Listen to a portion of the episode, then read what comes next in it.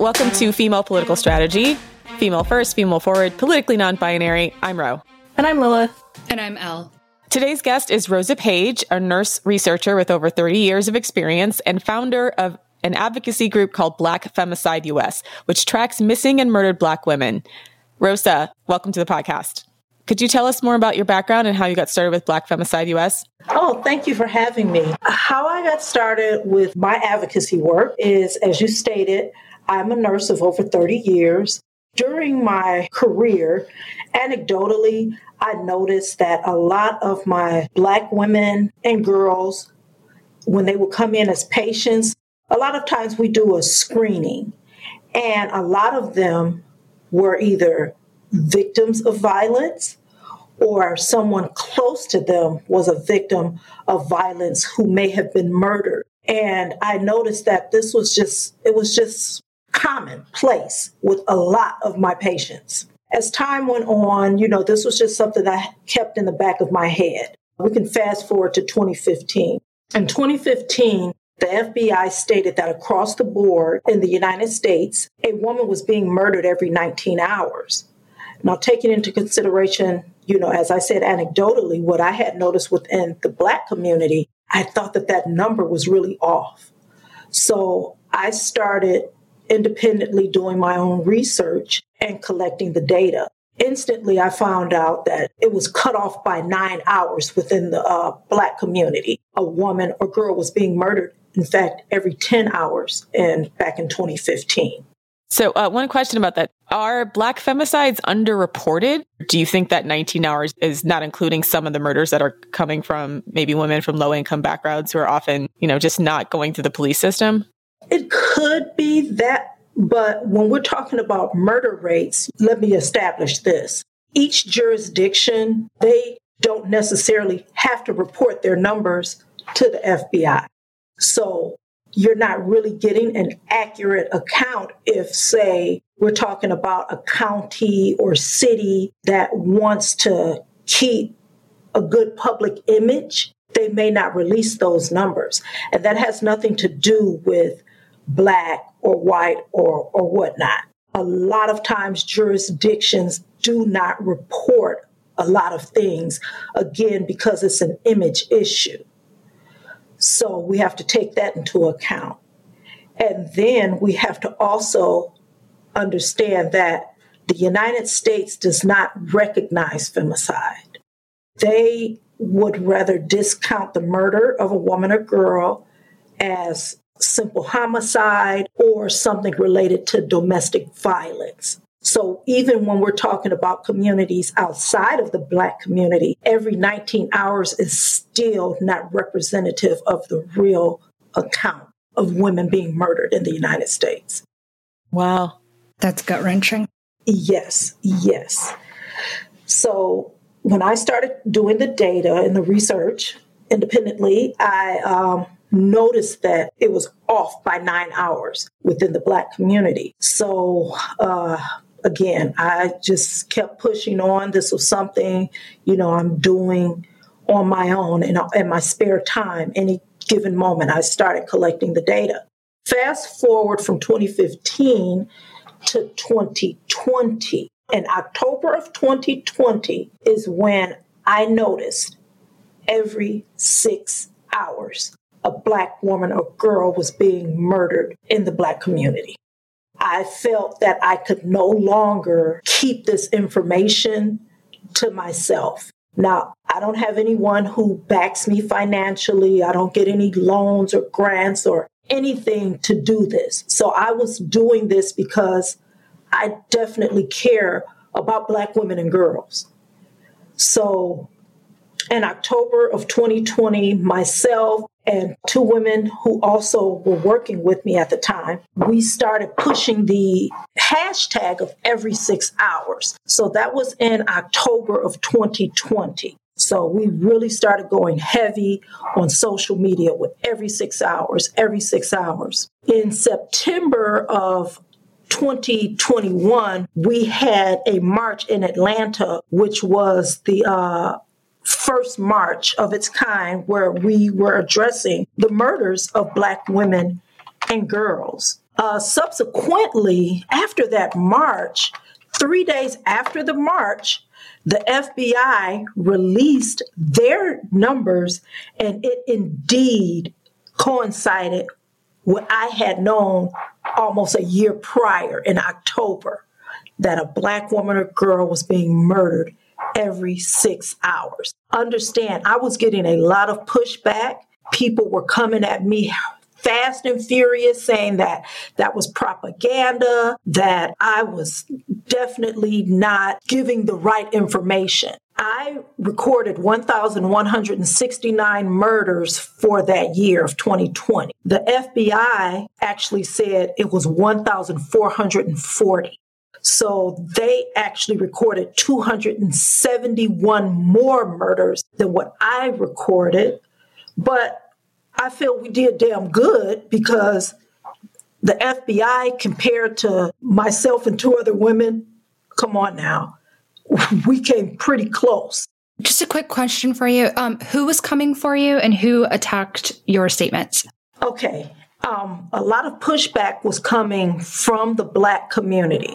The pushback primarily from Black men, because again, it's an image issue for them. And Black women, I call them handmaidens, but some people call them something a little bit more harsh than what I do, but I specifically call them handmaidens. Handmaidens, we know the handmaid's tale, but we have a lot of Aunt Lydias in the Black community, and we have a lot of Aunt Lydias in general across the communities, no matter what race or color or whatever you are. There are women who hold up the patriarchy. I feel that they are the scaffolding that holds patriarchy up. And what they do is they also will say that this is wrong. I'm trying to tear down the image of the black man. I'm a feminist. I hate black men. I mean, just all of these things. So, you know, I have to stay strong and steadfast because I know that this mission is worth it. There are too many women and girls within the Black community who are being harmed and murdered, and I cannot worry about optics. Can you describe your research methods a little bit? Because you said you were only a couple hundred off from the FBI. So, how are you collecting data? I collected the good old fashioned way. I do Google searches. I have a lot of news alerts to different news uh, medias. I get stories from people who will let me know what's going on in their area.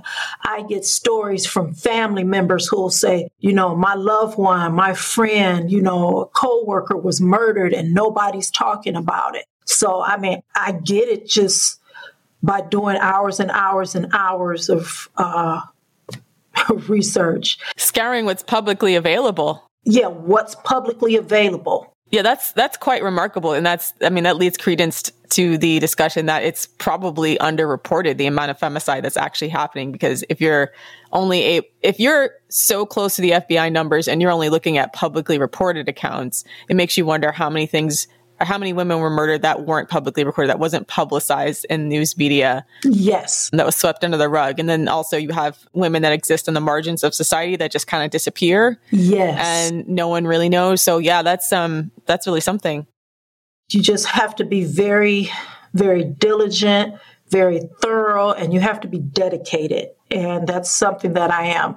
I'm at a a place in my career where I'm no longer a nurse like on the floor where I'm, uh, you know, at the bedside. So even when I'm at work, I am able to work while I'm at work with uh, what I'm doing. So when I say that I'm actually doing this work around the clock with every waking hour, that's literally what I mean. What do you hope to happen? I don't know, Elle, did you have a question? No, I was just impressed. Um, I just wanted to add that I collect data for a living and the fact that this is a passion project of yours and, you know, the good that you're doing for society is just, that's incredible. So thank you for that in addition to your day job. Oh, you're welcome. What are you hoping will happen from collecting this data? Like, what is your best case scenario? Do you want to be able to provide this as some kind of public awareness for media? What's your uh, what's your ultimate goal? Um, not so much as public awareness through the media. I actually want legislation to change. I would like for discussions to be had regarding a lot of the bail reform laws that are in effect.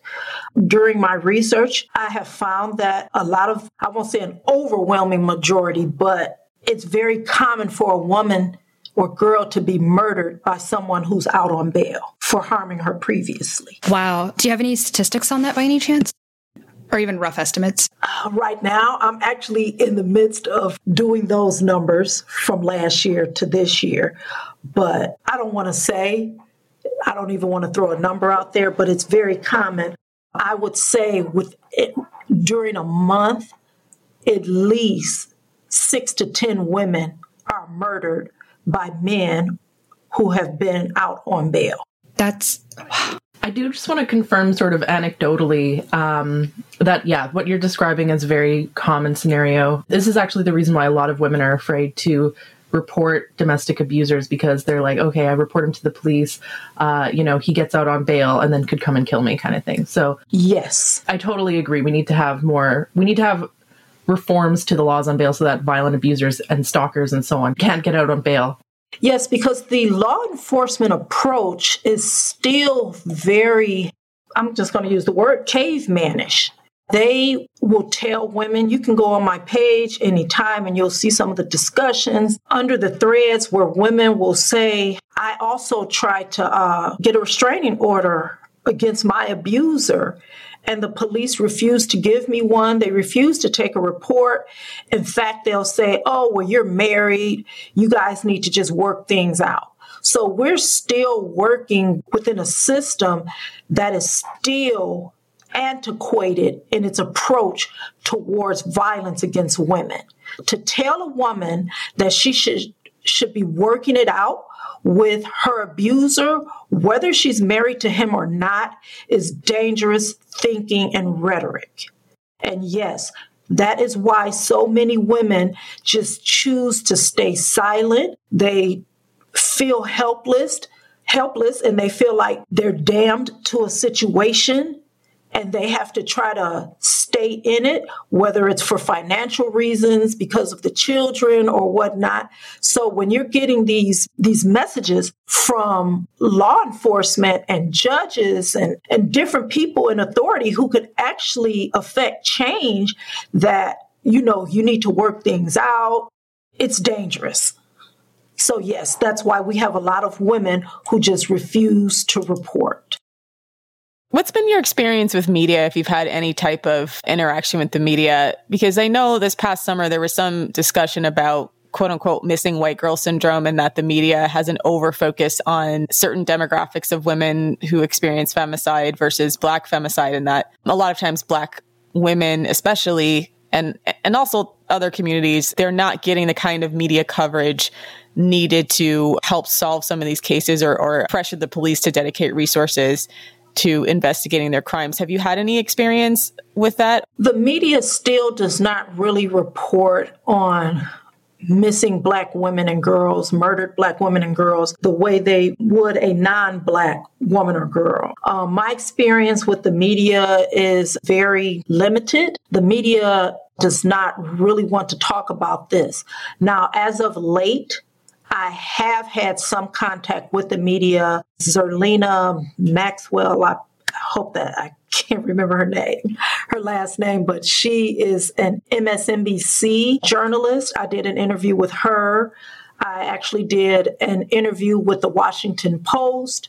I did a, a interview with uh, my local news media. But again, we're talking about, you know, that's three major outlets, but you know, it's still very limited. Nobody really wants to talk about this issue. When we did the Twitter space in December, you mentioned that you did an interview with a, a news outlet and that it wasn't aired because they thought that it would get too much blowback. Yes, that was an outlet out of California. Mm. And I just wanted to say that we, we did an interview recently with an Iranian uh, women's rights activist, uh, Shaghayegh Norouzi, and she was telling us that she's facing a similar problem. Mm. You know, she's talking about, she speaks out against compulsory hijab. Um, that's her forte, uh, her activist forte, and she says she has a hard time getting coverage in the West because they're like, oh, you know, if you speak out on this, it's going to spread Islamophobia and so on. So, what you said about news media doesn't want to talk about this because they're afraid it's going to spread racism, I kind of wanted to talk a bit about how there's this sort of like uh, in the desire to not offend anybody, you know, mainstream liberal media, they end up suppressing these sorts of stories about women's the dangers that women face because they're afraid of offending people. I think that again, it's very tragic that people or news media outlets, because that's who we're talking about. I, I believe it's very tragic that news media outlets are more concerned about public relations image issue as opposed to the actual violence that a victim has sustained. You know, what's more important? Getting the stories out there, talking about the violence uh, that Black women or girls are facing within their communities, or being um, like politically correct, afraid of being, a, yeah, or be, or just being afraid that they may offend someone. I mean, the truth is the truth. The truth does not need anything other than facts. You know, if people are upset about the facts, then that says that there's another issue within them. So we're more concerned about the perpetrators than the victims. And that looks that that is where we actually are within our community. It seems like some of that too is the discussions around race have been really, really complicated as of late. And the problem is, is if you start to talk about the specific ways in which misogyny manifests itself in different types of communities, then people can accuse you of being racist, right? Because the idea that there are cultural nuances to misogyny is almost akin to saying that oh, these people are backwards or these people are this way, right? And so sometimes I think there's a reluctance to talk about it because you don't want to you don't want to come across like you're broad brushing everybody in a certain community and saying that they're um, a part of said ignorance. But unfortunately, we do have such things as cultural trends that are community specific. Misogyny is universal, but it can manifest itself in really odd ways um, across different communities. Well, it's important when you're having these discussions to include the people that you're discussing. And I understand that, you know, allies are important, you know, and we do need allies. But it would be better to have a Black woman at the discussion so that not only is the black woman giving and you know letting you know what's really going on within the community but you know a lot of times we can say hey you know well that's kind of culturally insensitive or what you're saying just seems to be a little you know racist. So I do understand why people kind of tiptoe around the subject because they may not know a black woman that they can talk to to talk about the issue, even though they may actually be concerned and want to do something, you know, it's still good to have a voice from the community so that that discussion can be had in a genuine way. Yeah, I think that piece is so so important and that's why we've been really adamant of trying to open up our platform to a variety of women and a variety of experiences because so often, especially from these journalists that come into these communities, they're outsiders, right? They don't allow people to fully express and tell their story in the way that they need to, it often misses a lot of cultural nuance. And that's uh, part of some of our complaints with media as well, is that they have all these really bright ideas and they'll talk about a problem, but they have so little understanding of the people within it that sometimes it comes across very patronizing or uh, ineffective. It's fine to be a facilitator, but so often I feel like it just becomes like we're going to create a narrative regardless of what the people in this community are actually struggling with. Well, one of the allies that I have, uh, who actually does femicide research, she does, you know, hers is, you know, more spaced open than I am. You know, I focus on the black community. But Dawn Wilcox, uh, she actually is the uh, founder of Women Count USA, and she's someone that I, I love her. She's a nurse like myself. She's from Texas, and she is someone. If there was not a black woman on in on the discussion when we're talking about femicide here in America, she's someone that I would trust to be able to talk about it.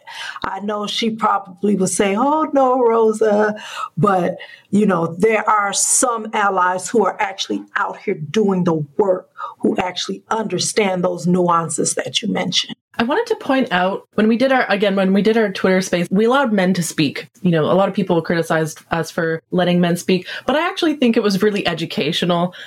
I'm sorry I missed that part. I came in later after you guys had already kicked all the men out. Yeah, yeah. So uh, unfortunately, yeah, Ro couldn't be there for the first half of the Twitter space, and there were so many good moments. Um, but yeah, like so, it, it, was really great to have all these stupid men walking in, while being like, uh, "Oh, well, what about this or what about that?" And I found it very bizarre how uh, so many, including some women, were attacking Rosa for being anti-black. And these are all people that had like Black Lives Matter in their bio. And Rosa came in with like the single greatest moment in the entire space. She's like, "Why has nobody said so far that murdering black women is anti-black?" Mic drop. you know, or like, why has no one said that black femicide is anti-black? You know, that was the mic drop, mic drop moment of the whole space. Yeah, they they never want to acknowledge that that's anti-black. Murdering black women and girls is so anti-black, but me speaking on the subject, goodness me, clutch my pearls, how dare I? Yeah, like there's one girl who waltzed in, she's like, "Well, actually, um, I think black people can also spread anti-blackness," and that was right before you said that. I was like, "Oh my god, that's just like what?" Yeah, and the sad irony is all these people have Black Lives Matter in their bio, and it's like they should just say Black Male Lives Matter, right? Because they don't really seem to give a shit about, like, women don't seem to be included in that. Yes, and that's an issue. That's why I specifically say about uh, handmaidens. The women that you're speaking on, those are what I would consider handmaidens. They're so focused on black men and racism and, you know, blah, blah, blah, so white supremacy, that that matters more than anything. I am not discounting that systemic racism exists. I understand that. But black femicide is a real thing as well. And it's happening primarily by those within our own community. To discount that is just, it just blows my mind.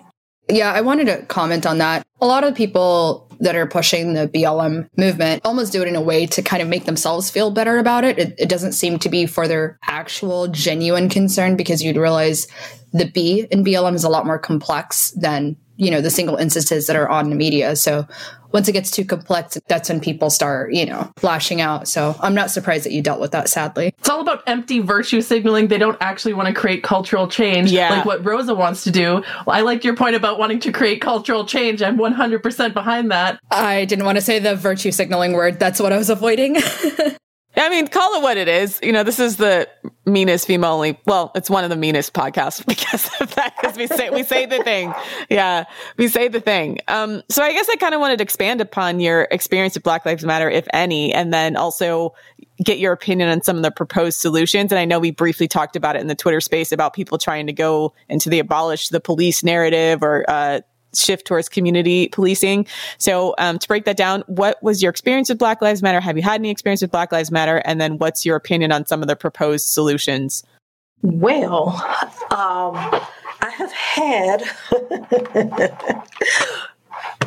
um, I can already tell you're getting yourself warmed up, and I'm, I'm, you know, bracing myself for it. We're over here salivating, waiting for the answer. I have had some pushback from local Black Lives Matter organizations, uh, specifically with the Louisville, you know, chapter. I don't know what they call themselves. When we were, when the issue with Breonna Taylor occurred, I actually was one of the first people to break that story. And you know, everything is timestamp. So I broke that story and it was quiet. I was like, hey, you know, a young woman was killed by the police in her apartment. You know, there seems to be some negligence that went on with this. You know, here are the facts. Story was quiet. You know, a few people who frequent the page might have shared it and whatnot. So, you know, a few months go by and then we hear about, and I, I try not to mention other people's names, but we have the case with George Floyd and the the young man who was killed by the father and son. I can't remember. Ahmaud Arbery, I think was his name. Yeah, yeah. Okay, so suddenly those issues were front and center. They were on a continuous news cycle. And then Breonna Taylor's name gets thrown in like parsley. And I'm thinking, we broke the story about Breonna Taylor. We were trying to push this story out there for the longest, and now she's just added as an afterthought. There are other popular social media social justice warriors, and I will not mention their name. They took the story and actually used some of my reporting on their social media and it kind of blew up on their social media, although they were stealing my content. And uh, one of the women who work with me, she's a Spitfire. She told the BLM chapter out in Louisville, you know, how they were doing, that they were wrong. They didn't even talk about Breonna Taylor. And they got into such a horrible row that I had to end up blocking them from my page. Honestly, queen for blocking them. Block and delete. Amen. yes, I am the kind of person, I'm not going to argue with you about the lives of Black women and girls. I'm not going to do it. I will block you and keep moving as though it never happened. But they were so upset. They were sending me messages and they were uh, uh, making comments until I actually had to block them from all of the social media accounts. And that was the uh, chapter out of Louisville. That's so bizarre. Like, you think you're both working towards the same goal, right? I, I would have thought. Oh, you'd think, right? I thought the same thing. We're trying to bring humanity to people, black women and girls who have been murdered Breonna Taylor, you know, she had been murdered by law enforcement just as Ahmaud Arbery, George Floyd, and, you know, those who died before them. But when we want to bring up the fact that a black woman had been murdered, well, you're just trying to, what was it? You're, you're just trying to uh, create division Yes, create division. I was. I'm trying to create division. I'm being deflective. I mean, just all the words of you want to use where people are just trying to gaslight you. So I was like, you know what, block. So I remember early on in the early Black Lives Matter days, that was also still a problem, and it was so bad that there was a hashtag called hashtag Say Her Name. Do you remember that at all? Yes. Where it was once again i think it i think it followed a couple of high profile crimes of uh, black men being murdered or black boys uh, including i think um, tamir rice as well as trayvon martin. And then there were some other black women who were murdered or uh, died in police custody, as it were, um, sus- under suspicious circumstances. Yes. Who were not given the same platform, who were not being highlighted by the news media 24 7. And a lot of black women were starting to feel very, very frustrated. And in addition to that, some of the black men who were part of this police violence were let's say not stellar members of the community some like i think um, there was one guy, I can't remember his name off the top of my head, but there was one guy who had written some very anti black, anti black woman messages on Twitter. Yes, I know exactly who you're talking about. And then there was another gentleman who I think was convicted of statutory rape. And I take the position I don't, and under any circumstances, think the police need to be judge, jury, and executioner. But like, let's not make heroes out of all these men, right? Some of these guys were you know, were actively antagonistic or abusive towards black women. Yeah, and they were not pillars of the community. And herein lies the hypocrisy, okay? In the black community, black men can be vindicated no matter what they do. Black women, on the other hand, will be demonized. They will be victim blamed. And I don't care if she stole a candy bar when she was four years old, they're going to bring it up. So, this is the issue that Black women started seeing that we are not looked at in the same light within our community. So when Black Lives Matter started flourishing and publicizing all of these law enforcement involved killings, Black women were like, well, what about us? You know, Sandra Bland. There were Black women in the community who blamed her for her own death, and Black men who were saying, well, if she had not have ran her mouth, she probably would not have been murdered. There were just a lot of things that you can just imagine that they were saying about her and other black women who had been killed by law enforcement. I remember there was a woman, a grandmother in Georgia. She wasn't murdered by the police, but she was roughed up, horrifically thrown to the cement, and just just treated in an inhumane way. And it was the same thing. She shouldn't have been running her mouth. So Black women started to see the hypocrisy and the disconnect between who is considered a victim within our communities. Yeah, I do remember Breonna being used as an example. They were saying, well, this is why you don't date thugs, and this is because black women date thugs, and that's why she deserved apparently to be shot while she was asleep in her home by the police, which is ridiculous. Yes, they still blamed her for her own murder. You touched on earlier that you wanted to see some reforms at the legislative level, like bail reform, which I completely couldn't agree more. Do you think culturally, fathers and the men in our community could be having more of an influence to change the narrative around black femicide and how we talk about it, address it, and even, you know, try to even solve the problem in the first place?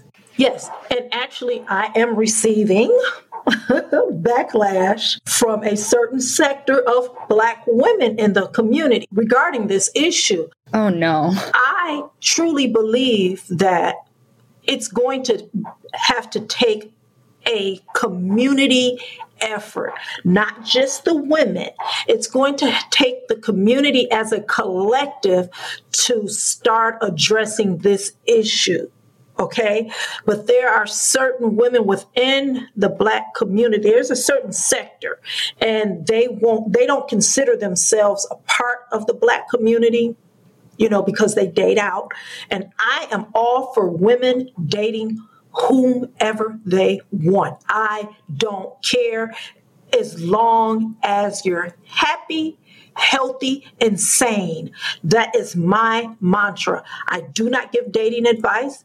I don't care who you marry. That's not my issue. I specifically research homicide. Those other issues, who someone should date, that's I don't concern myself with that because every woman has the autonomy to be with who she wants. In fact, I feel it's a human right to be with who you want, no matter where, whether you're a man or a woman.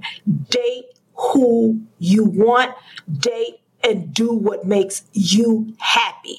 But there's a fact, a, a, small sector within the black community, again, of women who feel that I should not say black men need to be a part of this. Black men are a part of the community. Most black women are going to stay within their community. They're going to date and marry within their community. And they're, you know, they're just going to be a part of the black community. That's reality. And that's reality for every race of woman. Most women will date within their racial uh, racial lines, their religious lines. That's just a fact of life. So knowing that, why why would somebody be against me saying, as a collective, the community needs to come together to address this issue. I think to address what you're saying, and this is just Elle speaking, I'm not speaking for or behalf of the community. I'm not African American, but I'm Black.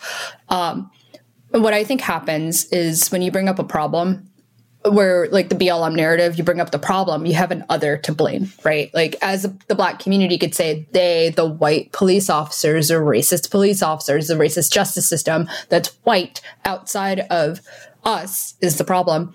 And then once the problem looks like you and is a familiar face, now it feels like almost cultural suicide where you take down your own, then, you know, it, it, becomes too close to home where you have to wonder, am I also somewhat the problem too? So I think the discomfort that comes with entertaining that thought maybe is what's pushing that away. That's just my thought. What are your, what do you Oh, sorry. I just I just wanted to jump in. I'm so glad, Elle, that you brought up othering because Rosa, what you've been saying so far about the hate that you've been getting from your own community about this is really activating my pattern recognition mode because um, I mean, I'm I'm white, and I'm ashamed to say a lot of my family members are racist. And there's this weird like uh, racial sort of boogeymaning and othering, where and by the way, like pretty much all, most or not all of the male violence I've experienced over the course of my lifetime has been from white men.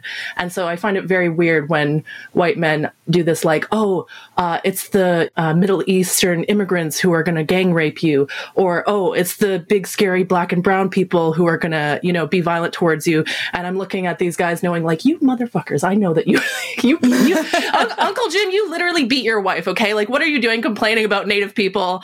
Like you literally beat your wife. Why are you pretending like you're not the problem? Right. So, um, and I am so glad you brought that up because I, I tried to explain this to all women. I personally, I don't put any man on a pedestal. I feel that all men present a threat. Say it. say it again, please. Can you just say that slowly, louder, and prouder? Say it again for the people in the back. All these XY having people fugazi, man. Like- yes. I do not put any man on a pedestal, period. I tell people from the jump, I am a sovereign woman. Woo. I deal with who I want on my terms. I feel that all men present a threat. For the women, the black women who date out, who feel that they'll go to, you know, let's say the white man. If they talk to white women, white women will tell you it's white men who are kicking our asses. And it's the same across the board. So I just don't get the, I just don't get this thing that some people have that they'll go to some other group and find this utopia. No, it's because men are like shitty magicians. They'll go like it's like they'll use distraction or deflection, be like, "Oh, look over there! Don't look at what I'm doing over here," kind of thing, you know? Sleight of hand.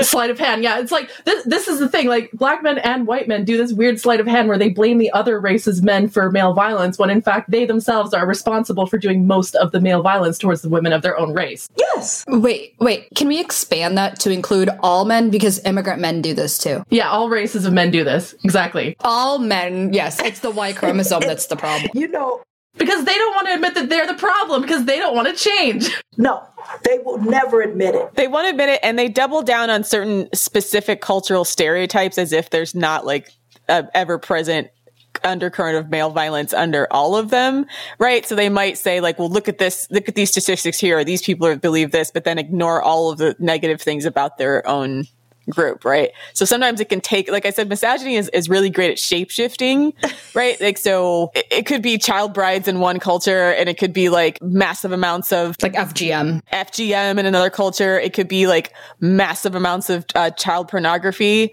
in one another culture. It could be massive amounts of domestic violence. So like there's different ways in which the same misogyny like morphs itself into different shapes, but it's the same thing. Whereas they feel like, oh, at least we're not not, we're, you know, we don't have as much of this type of violence. So then therefore our culture is better, but that's just not true. And you start to look at like, no, you're, you're all the way in this type of violence over here. So you just have to not let them kind of like, uh, only point out the bad of other communities and not do any type of internal reflection. Right. I mean, like I say, I don't put any men any group of men on a pedestal because, as I said, doing this work and seeing what women are going through across the board in the US and globally, all of them present a threat. You're not going to tell the women in, in the Mexican border towns where women are being slaughtered and buried, some other woman who comes over and says, Oh, well, Mexican men are great. And the Mexican women are saying, they're killing us down here. They're beheading us. They're doing all of this to us. How dare you say this? So that's why I say they all present a threat. Find who makes you happy and stop painting everyone with a broad brush.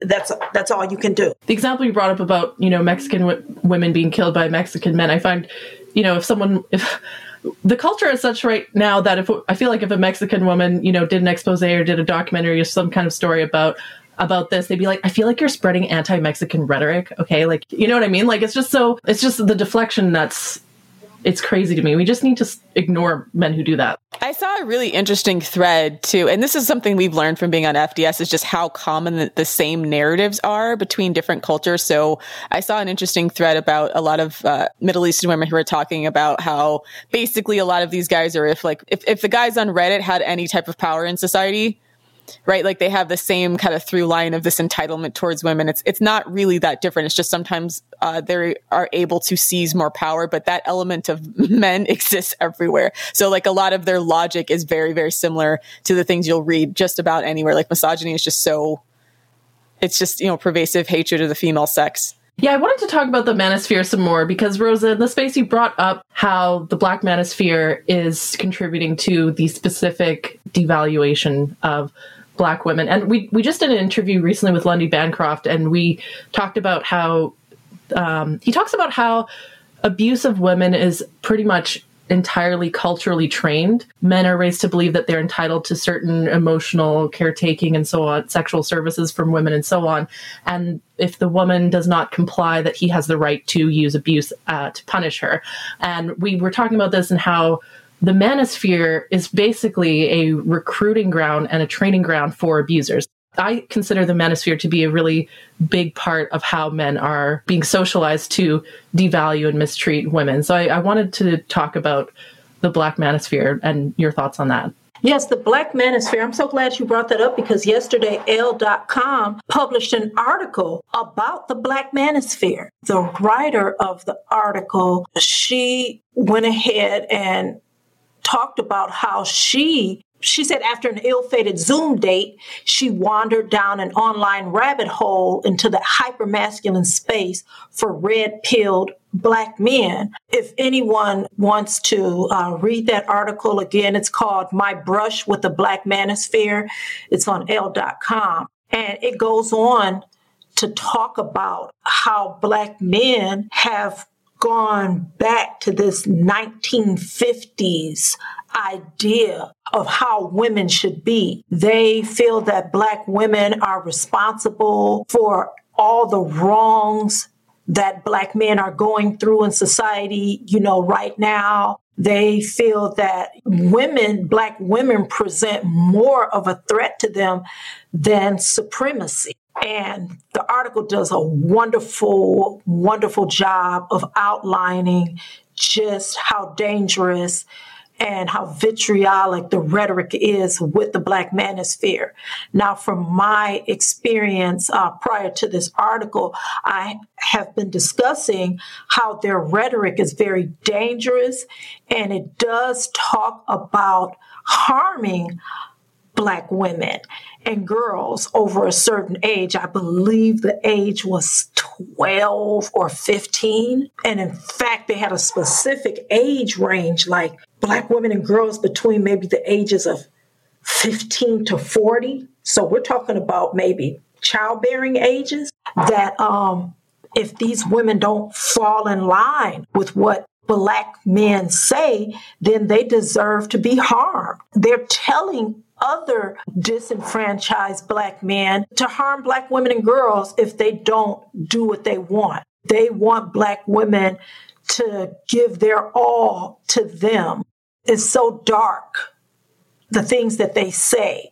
They don't believe that black women should talk about dating up or dating someone within their own socioeconomic group, especially, you know, if, uh, if there are black women who still date black men, but they'll say, well, I'm only going to date a black man who makes a certain amount of money.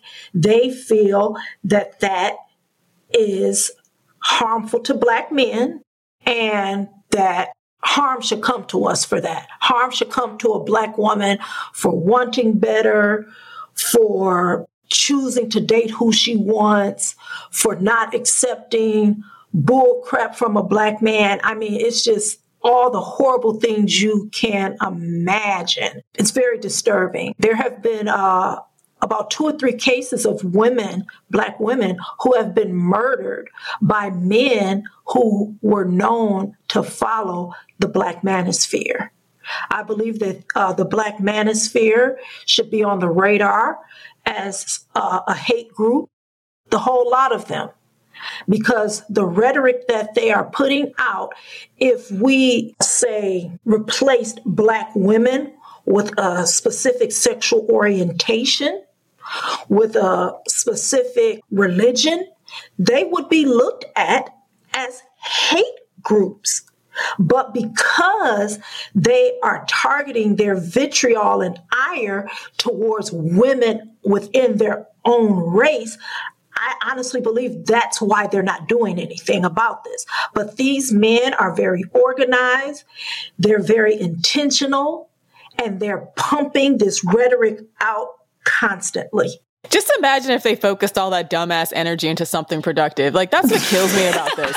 It really honestly I don't even trying to be funny, but like this is just powerless loser rhetoric, right? Yeah. Like there's yep, just yep. so many other things they could be doing that would actually uh, build quote unquote successful families. I'm like nobody is coming up to you and like slapping books and papers and pencils out of your hand and pro- prohibiting you from going to school. I don't think any black women called your job and got you fired, right? Like all of this types of stuff are saying that black women are holding you back. It's just like weird projection machinations of nothing that I'm like, this, this just, that's not an explanation for why your, your life is the way it is. Well, no, just to, just wanted to add, just like, I'm not a like cultural, like, cultural relativist, but so the black community has like the Kevin Samuels, Hotep, you know, anti-black woman community. The white people have like the incel neckbeards that are all about like Becky Chads and Stacey's. And then like the Muslim community, we have like ISIS terrorists. It's like marry them four at a time, honor kill them. It's just like, it is all inclusive being a shitty dude. And I just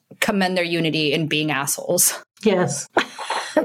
I also just want to emphasize for the listener that, um, like I, I, think I said something in the Twitter space that like, oh, you know, the the manosphere is like a problem for women of all races. I actually want to walk that back a little bit. I think that uh, the black manosphere specifically devalues and degrades black women in a way that I've not seen anywhere else. Like the white manosphere is pretty bad, but like they'll be like, oh, you know, American women or white women are too mouthy or they're too demanding or they're this and that. Um, but they don't like. I, I just feel like they don't fundamentally devalue uh, I mean, they do, devalue women, but like it's way worse in the black manosphere. And there's a lot of rhetoric that um, specifically supports like murdering pregnant women. A lot of the rhetoric around like child support or, you know, oh, baby's mom is just trying to ruin your life, trying to hold you back, that kind of stuff. Yeah. So I really just want to emphasize how much worse it is there. It's something called misogyny noir, right? And so what I've noticed is that all of the racist stereotypes about black men aren't true, but all of the racist stereotypes about black women are true, according to them, right? So they basically just do a split where they agree with everything racist that I, and there's times where I've I've seen on Twitter I'm like, you know, I honestly can't tell if a black manosphere person wrote this or somebody in the KKK. It's that bad where they say things about black women that are so on their face racist that they they dehumanize black women to that extent. And I think that is a function of having that of this is where the intersectionality comes in where they have misogyny, but then if you wrap that up in the popular racist rhetoric, it becomes uh, like a really, really lethal for black women and girls. Intersectional misogyny. Their misogyny is intersectional. yeah. I mean that's that's what it is. It's just it's just taking existing racial stereotypes. Whereas I feel like for white women, perhaps there's not like a focused racism with it, but it's like they just decided, yeah, we're gonna agree with everything that like Stormfront is saying, but it's only true for black women right? Like, and, and in fact, you can see a lot of these guys, they'll invite these like red, these white red pillars of these like racist white guys to like come on and just agree. They do with some of the shit. Well, they target the white women by, you know, saying that they're cultural betrayers and dating brown men and like diluting the race. So it's, it's out, the rhetoric is out there. I think it's just a little bit more niche. And I want to bring something up from the Elle article that is very unsettling with me. One of the manosphere influencers that they mentioned, I'm not going to say his name. I just want, I really want people to read this article. He's a tenured professor at the Ohio State University. What? Oh my God. And I, I would like to know how does Ohio State University reconcile the fact that they have a tenured professor on their staff who is an influencer in the black manosphere. I believe that that is dangerous, that every black woman at that college is a target for this man's vitriol. And it says a lot about Ohio State University having a tenured professor who is an influencer in the black manosphere. That's wild. I didn't. Yeah, I'll have to read this um this article now, but it, that doesn't surprise me because um well, twofold. So some of the extremists are very, very good at finding positions of power, and that's something that the FBI has been tracking with even right, like really right wing extremist groups, but even uh, specific groups that hate women. Like the original Red Pill guy, I think was a, a state congressperson, the guy who created the Red Pill. That's the scary thing, and something that we discussed with Lundy Bancroft is that these guys are very organized and they're very good at painting a victim narrative for men and then finding political pos- positions of power to push legislation that benefits them and attacks women. So I'm I'm surprised, but also not surprised because of the fact that it's almost like their misogyny propels them into try to seek out these positions in the first place. In the article, his name is laid laid out there, and you can Google him, and you will see everything about him.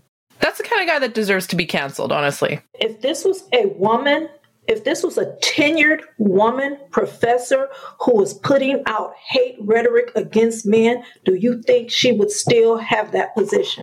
Absolutely not. With the quickness. Oh, no way. There's people that are being uh, kicked out right now for saying that males and females exist. So I, I have no doubt that, that that would never fly. So um, to kind of uh, pick up a conversation I think we didn't actually answer when we were talking earlier about in light of all this, there's been a push from Black Lives Matter towards alternative forms of policing, including things like community policing and like a community mediation, and then quote unquote abolishing the police. And I know we discussed this um, on the Twitter, and I wanted to discuss it here about just how ineffective that might be when you have the people who are trying to seize control of the community, quote unquote, policing that are men who are misogynist. And that by only focusing, what I said in the, in the Twitter space is that by only focusing on police violence against black men and then putting that as the singular face of Black Lives Matter, they're not really exploring and highlighting how poor policing isn't just a matter of murdering men, but a matter of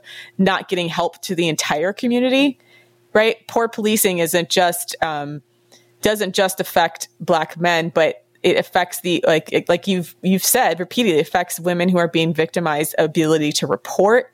It affects people's uh, trust that they won't um, become you know, um, they won't have like drugs planted on them or something like that. You know, they won't end up being uh, targeted by the police for even making a report, much less the police not um, following up with it.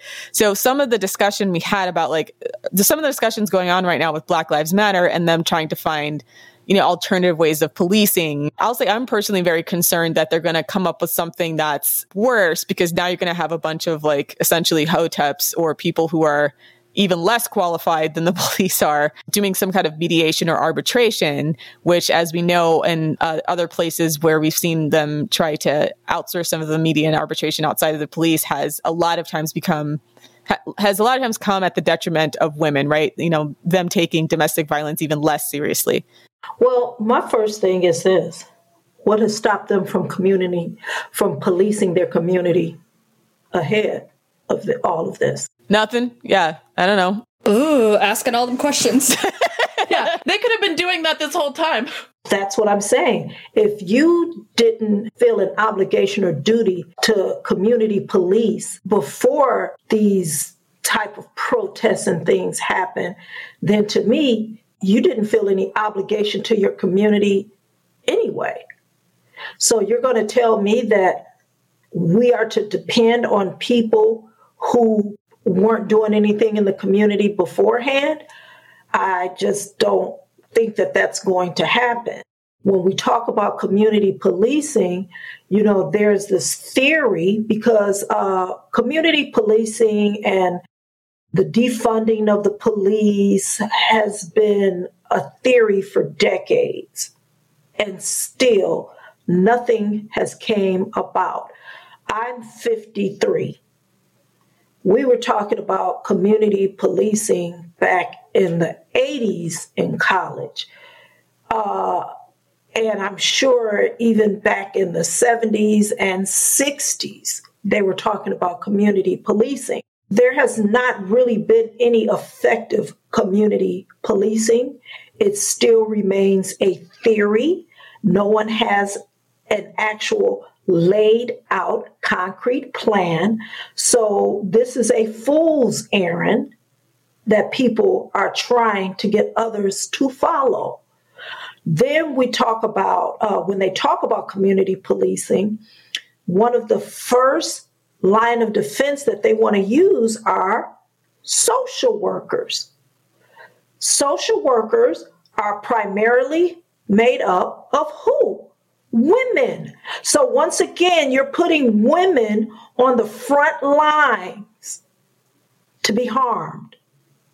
There was a social worker in California a couple weeks ago who was stabbed to death on the job.